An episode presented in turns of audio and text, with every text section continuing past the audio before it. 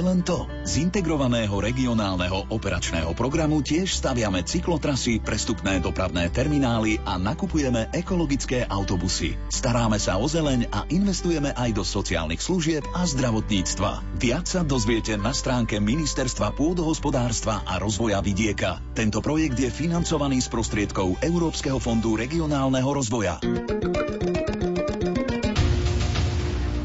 Táto relácia bola vyrobená v roku 2017.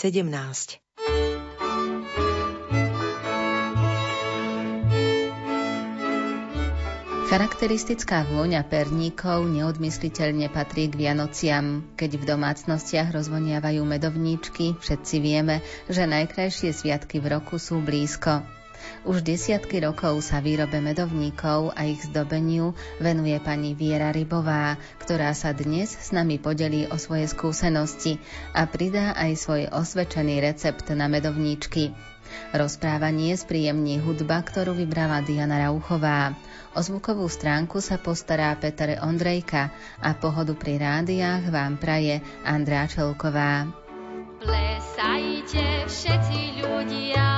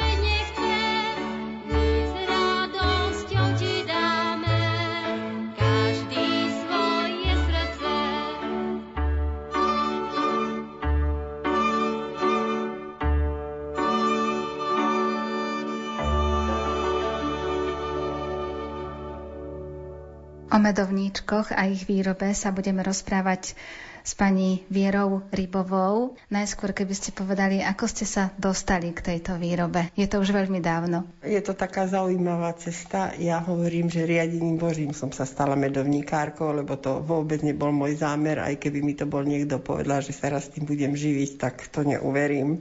Ale cesty Božie sú nevyspytateľné a táto bola tiež, hovorím, že riadená samými nebesami a som teraz vďačná za tú cestu, lebo to bola veľmi úspešná a veľmi požehnaná cesta. Začalo sa to práve tu za týmto stolom. V 87. mali taký veľmi ťažký rok, náš syn sa veľmi vážne zranil, mal dolamanú chrbticu, ja som tiež mala veľmi vážne zdravotné problémy. A pred Mikulášom som sedela za týmto stolom s mojimi synmi a Zdobila som si medovničky a tak som im hovorila, moje deti, tento rok budeme mať také duchovné sviatky, na darčeky nám neostáva, budeme ďakovať Pánu Bohu, že Števko nie je na vozíku a že aj so mnou to dobre dopadlo. A najmladší syn mal vtedy 12 rokov a som mu to tak ako nevidel, že nedostane darček. Ja hovorím, mami, ty to tak pekne zdobíš, že by si to aj predala. A to bol ten impuls, ja som to naozaj si premyslela v noci a zobrala som tých pár kúskov, čo som mala a v robote som to ponúkla a sa to páčilo. No a potom povzbudená, teda napiekla som viac a deti išli dozvolená na trh a s úspechom to predali a povedali, mami, my umieme aj okná, aj vytepujeme koberce, len ty peč. No, keď išli druhýkrát, dostali pokutu, pretože sme nemali hygienické povolenie, o čom som ja nemala tušenia, že ako to treba zabezpečiť. Takže som si dala žiadosť na hygienu, aby som dostala povolenie. No lenže vedela som, že teda do Vianoc to povolenie nedostanem, no tak som sa dohodla s tým trhovým správcom, že teda aby ich teda nehal na pokoji, že už pokutu sme raz zaplatili a že teda, že som si dala tú žiadosť. No, žiadosť prišla po novom roku, ale tak to muselo byť, lebo ja by som určite s tým nebola pokračovala. A žiadosť stála 300 korún. Hovorím, no tak 300 korún som vyhodila, mohla som ma za to treba s čižmi. A čo teraz s tým povolením? Tak som si povedala, no budem MDŽ, tak skúsim na MDŽ. A potom bol deň detí a jarmok. No a potom prišla revolúcia. A keďže som ja robila na projektovej organizácii, tak to boli rozpočtové organizácie v tom čase, tak tie sa prvé rušili. A ja som si povedala, mňa nebude žiaden súdržiteľ vyhadzovať z roboty. Nebolo to také jednoduché rozhodnutie, veľa nocí to stálo, aj veľa takého bojovania sama so sebou a čo to priniesie, nemala som o tom ani potuchy. Ale teda som sa rozhodla a začala som v 90. roku robiť samostatne medovničky. Musela som si urobiť šoferák, naučiť sa účtovať a vôbec, čo to všetko obnášalo. A dlho som nebola sebou istá, či je to pekné, či je to dobré. Mala som taký nepokoj v duši, či naozaj sa to bude páčiť. No ale potom na jarmokoch a tak povzbudená aj mnohými ľuďmi najviac mi pomohol asi pán Job v Kešmarku. Ešte starý pán prišiel a keď videl moje medovníčky, prišiel a boskal mi ruku. A hovorí, že taký som rád, že to takto vidím, že ja som sa učil v Mukačeve, ja som tu mal medovníkárstvo a to zaniklo. A tak mi aj veľa porozprával, ako to treba a dal mi také rady a povzbudil ma vlastne. No a potom som bola naozaj vedená nebesami, lebo sa mi vždy dostávali do cesty ľudia, čo ma posúvali tak dopredu. Ani neviem, čím som si to zaslúžila. Dostala som sa na veľvyslanectva. Dvakrát ma pozval pán veľvyslanec Chlebo do Aten na bazár veľvyslancov. To bol taký mimoriadný úspech, pretože mnohí robia, nie každému sa také, čo si podarí. A tam naozaj bol celý svet tam sú všetky veľvyslanice, bol to obrovský bazár a druhý rok sme boli na bazáre v takom sirotienci v Pireu, kde bol umiestnený náš olimpijský dom. Potom som sa dostala na svetovú výstavu remesiel do Milána. To tiež bolo také zaujímavé na miléniové slávnosti do Rakúska, do Maďarska. A tak veľmi ma to obohatilo, pretože som sa stretávala s ľuďmi, ktorých by som ináč nebola stretla. Do bankových sfér. Robila som pre banky naozaj veľké kvantá, pre všetky expozitúry. A stretala som ľudí, ktorí boli ľudia roboty aj na tých prvých jarmokoch a tak sme si veľmi ľudsky sadli a boli to také vzácne stretnutia, veľmi obohacujúce. A teraz, keď už som na dôchodku, tak už som si povedala, že už nebudem robiť veľa, len tak, ako sa mne chce. Takže občas vyjdeme na Kováčovú, tam do rehabilitačného centra aj do Maríny. A to je zase pre mňa také poučné a naučilo ma to veľké pokore a vďačnosti. Keď vidím aj v rehabilitačnom centre tie osudy ľudí, tak mne bolo dopriaté viac a som za to vďačná. A ja im zase poslúžim, že majú sa na čo pozrieť, porozprávam sa s nimi a mnohí aj možno inšpirujem. V takej, minule sa mi tak napríklad stalo v Marine, že taká mladá dáma prišla a na vozíčko, tak sme sa rozprávali, dlho sa dívala, asi pol druhej hodiny pri mne zotrvala a že ona sa vyučila, ako s kožou pracovala. A hovorím, a pracuje, že nie. A prečo nepracuješ? Keby si pracovala, tak by si bola slobodná. A tak sa aj vyhovára, hovorím, tak nehovor mi, že nemáš 100 eur na nové rydla a kúsok kože, môžeš robiť také šperky, alebo zápesníky, alebo sponky do vlasov, alebo ja neviem, čo to ťa samé povedie. A potom mi povedal, ja vám ďakujem, lebo ste ma veľmi podráždili a budem o tom uvažovať. Neuvažuj, ale rob. Takže také, také všeli, čo sa mi dostáva do cesty, čo mi teraz na starení ma nenaháva sedieť bezradne pred televízorom, ale stále máme čo, čo robiť a ako si zaplniť ten čas a byť užitočný sami sebe hlavne.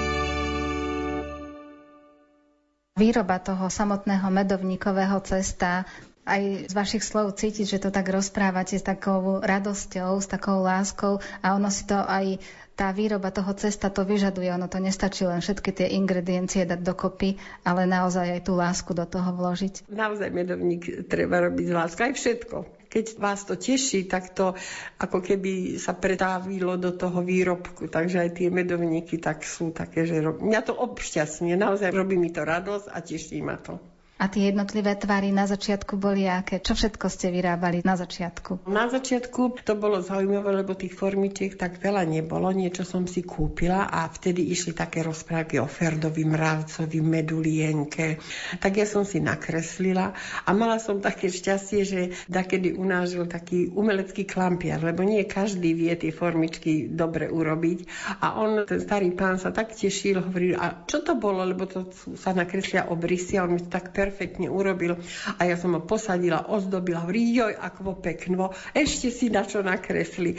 Takže som mala takéto figurky bábiku, koníka, srdiečka. A potom už začali po revolúcii začali dostávať tie formičky aj z Čiech. Tam väčšinou robia, aj keď som išla do sveta niekde, tak som si našla. Takže máme naozaj veľký, veľký sortiment formičiek. Teraz už akúkoľvek si možno aj človek vymyslí, že chcem takéto medovničky, tak viete to spraviť? Viem to urobiť, ale už teraz robím len tak, ako mňa to teší. Už sa nedám zosilovať do vecí, ktoré už mi robia problém alebo nemám na to chuť. A prezradíte aj recept na medovníkové cesto? Prezradím vám. Je to recept mojej mamy. Moja mama chodila do gazdínskej školy, to bolo vtedy tak v tom čase tie devčatá z gazdovských rodín dávali do takýchto škôl a ona naozaj veľmi dobre piekla tieto medovničky, kto si teda osvojil, tak hovorí, že sú naozaj dobré. 40 deka obyčajnej hladkej múky, 14 deka práškového cukru, 6 deka palmarínu, dve vajcia, dve polievkové lyžice medu, jedna zarovnaná čajová lyžička sódy bikarbony, lyžička medovníkového korenia, rozdrvené klinčeky, škorica, môže byť aj badian. Tieto všetky ingrediencie zmiešame, vypracujeme hladké cesto, zabalíme do alobalu alebo celofánu a necháme odpočinúť aj 1-2 dní nie v ladničke, môže to byť v kuchyni, lebo soda bikarbona pôsobí tak ako droždie v kysnutom ceste, aby sa nám urobili také drobné bublinky v ceste. Potom cesto rozvalkáme na doske na hrúbku 3-4 mm a vykrajujeme rôzne tvary. Poukladáme na jemne vymastený a vymúčený plech a môžeme ich potrieť vajíčkom, ale ja keď ich idem zdobiť, tak ich potieram len vodou, keď sa dávajú piecť. Pečieme v dobre vyhriatej rúre takých 17 až 20 minút pri teplote 150-160 stupňov a neotvárame rúru. Zdobíme polevou, ktorá sa pripravuje z dobre preosiatého práškového cukru. Preosieme ho cez veľmi husté sitko. Na jedno bielko dávame 16 až 18 deka cukru, 2-3 kvapky citronovej šťavy a pridáme nakoniec jednu čajovú lyžičku solamilu. Miešame bielko s cukrom aspoň 15 minút v sklenenej alebo nerezovej mise šlahačom elektrickým, aby sa nám dobre spojil. Dáme túto masu do silónového sáčku a odstrihneme veľmi jemne konček a môžeme zdobiť. Prajem vám krásne chvíle pri zdobení vianočných medovníčkov. Veríme, že Betleme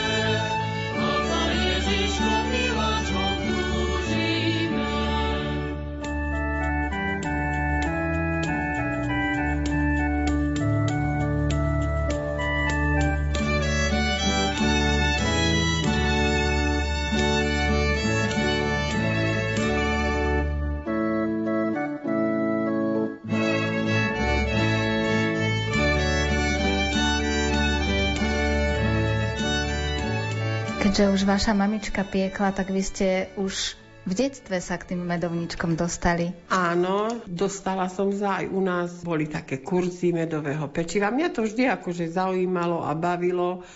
No, nebolo to nikdy zo zámerom, že sa s tým budem živiť, ale mala som z toho radosť, no, keď som si to nazdobila. A hneď do začiatku sa vám podarilo tak krásne vyzdobiť medovník? Od začiatku určite nie. Treba k tomu trpezlivosť a treba k tomu naozaj sa v tom cvičiť, ako vo všetkých takýchto remeslách. To nejde na prvý raz. Niekto má k tomu väčší talent, niekomu sa to tak nedarí, ale myslím si, že ako si to spraví, tak z toho má potešenie a teší ho to. Dostali ste sa naozaj do sveta, do rôznych krajín. Spomeniete si na nejakú príhodu, kde vás prekvapili, že videli tie vaše medovníky alebo niečo v súvislosti s tými medovníkami a ľuďmi, ktorých ste stretli? Najzaujímavejšie to bolo na tom bazáre veľvyslancov v Atenách, lebo komunita veľvyslancov je veľmi zvláštna. Oni tak ako tú svoju prestíž sa snažia dosiahnuť A náš stánok bol zaujímavý práve tým, že som tam predvádzala, lebo všade inde predávali výrobky, ale ja som to tam kreslila, takže to bolo veľmi zaujímavé. Mala som také aj oblečenie k tomu. No a boli sme poctení tým, že pani riaditeľka celej tej výstavy nás navštívila asi trikrát a tí ostatní veľvyslanci sa prišli pozrieť, že čo sa to tam deje, lebo oni to asi si zrejme sledovali. No a náš veľvyslanec tým akože riasol, vtedy som tam tak pochopila, že je to celkom zaujímavé.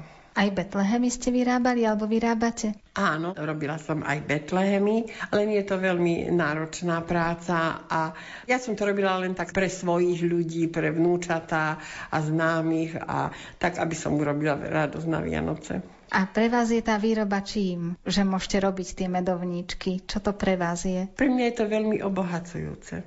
Dáva mi to veľký zmysel života a tým, že urobím radosť iným, tak si robím radosť aj sebe. Keby ste mali tak povzbudiť tých, ktorí začínajú, že aspoň tak pre tú svoju rodinku a tie nezdary na začiatku určite prídu, aby sa nevzdávali? Vzdávať sa nikdy netreba. Človek sa má vždy dvíhať, keď aj padne, ako sa hovorí, ale pritom to nepadnete. Ale určite netreba sa vzdať, že na prvý raz sa vám to nepodarí.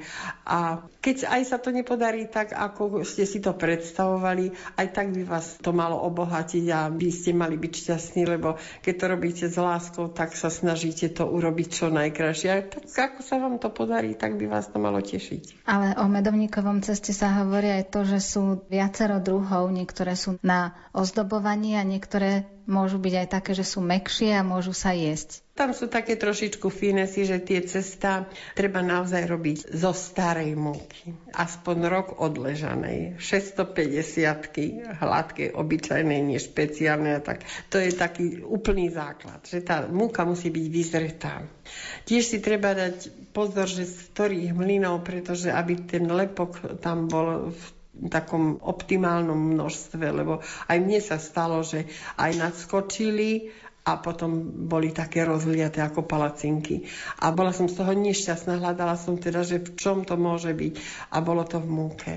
Takže to je taký prvý základ. A potom netreba tam s ničím tým preháňať, že veľa medu a tak. Treba zachovať, tie recepty sú v podstate všetky asi tak rovnaké. Do niektorých sa dáva teda tuk, a tie sú také krehkejšie, aj v tom mojom je tuk, ale vo veľkovýrobe to nepoužívame, pretože keď ideme aj na jarmok, tak tam aj slnko svieti, takže to sa nepoužíva.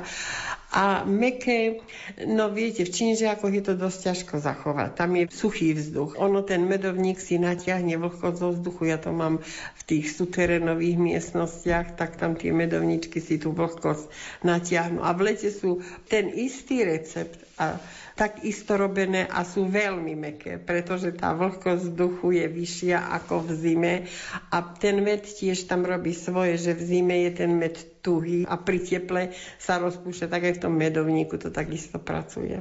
No tak to sú také grify, ktoré naozaj vedia len skúsené odborníčky, ako aj vy ste. A tými rokmi, ako sa venujete tým medovníkom aj tej výrobe, tak pomáhajú vám aj vaši blízky? Áno, aj moji chlapci mi pomáhali, aj mala som, zamestnávala som Jedna pani u mňa pracovala 13 rokov a bola mi veľmi na pomoci. Veľmi sme si rozumeli, aj v tom som mala šťastie, že som natrafila na takú zamestnankyňu, že, že som sa mohla spolahnuť naozaj vo všetkom. A aj domáci, aj môj manžel teraz robí také medovníčky, len také nezdobené. Čiže ste tým oslovili alebo do toho zamontovali všetkých? Ja si myslím, že každý, kto niečo takéto tvorí, že musí pritom stať celá rodina pretože treba ísť medovinky, treba nakúpiť, treba to predať a potom aj, aj doma to musia spolu robiť, pretože tá domácnosť je zasiahnutá tou výrobou. Ale pritom sa aj utužujú vzťahy. Tak aj utužujú, aj, aj niekedy sa akože nechcelo a tak, takže to je také všelijaké. Dá sa povedať, že je teda pre vás výroba radosťou a snažíte sa to proste odovzdať aj tým ďalším, že aby ste mali následovníkov? Je to pre mňa radosťou a potešením a moje vnúčky sa tiež majú k tomu vzťah a vedeli by to, no ale si myslím, že sa tým živiť nebudú, ale kto vie, ja som tiež nemyslela, že sa tým budem živiť. Čo človek vie, je všetko k dobrému a toto platí. Ale tie vianočné sviatky, medovníčky vo vašom dome sú. Ale isté, že ako by to bolo, keby sme nemali medovníčky. Aj vianočný stromček ozdobujete medovníčkami? Niekedy mi ostane na ten stromček a niekedy, niekedy mi neostane na stromček. Viete, ako to je, že šuster chodí bosých. Ale ste rada, že ozdobujú aj ľudia, aj váš dom je vyzdobený práve na sviatky medovníčkami a že to cesto rozvoniava, aj tie medovníčky rozvoniavajú vo vašom dome? Myslím si, že to k Vianociam patrí a vôňa vanilky, vôňa škorice, to irituje k Vianociam. Vstaň hore, bačo, prosím ťa, na čo mám stati? Musíme všetci do Betlehema bežati. Čo beleš, čo trepeš, není tak to vylžeš. Dali to musí v noci byti.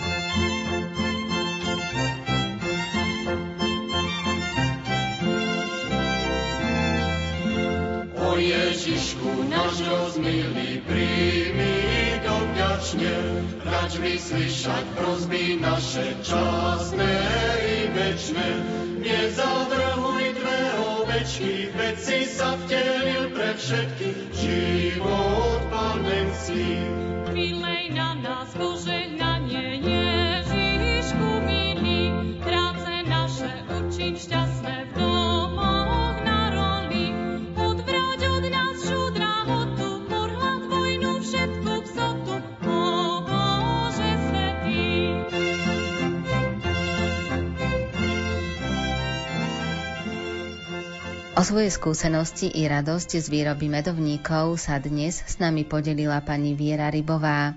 Nechaj vám medovníky, ich vôňa i krásna výzdoba spríjemňa Vianoce. To vám prajú tvorcovia relácie, hudobná redaktorka Diana Rauchová, majster zvuku Peter Ondrejka a moderátorka Andrá Čelková.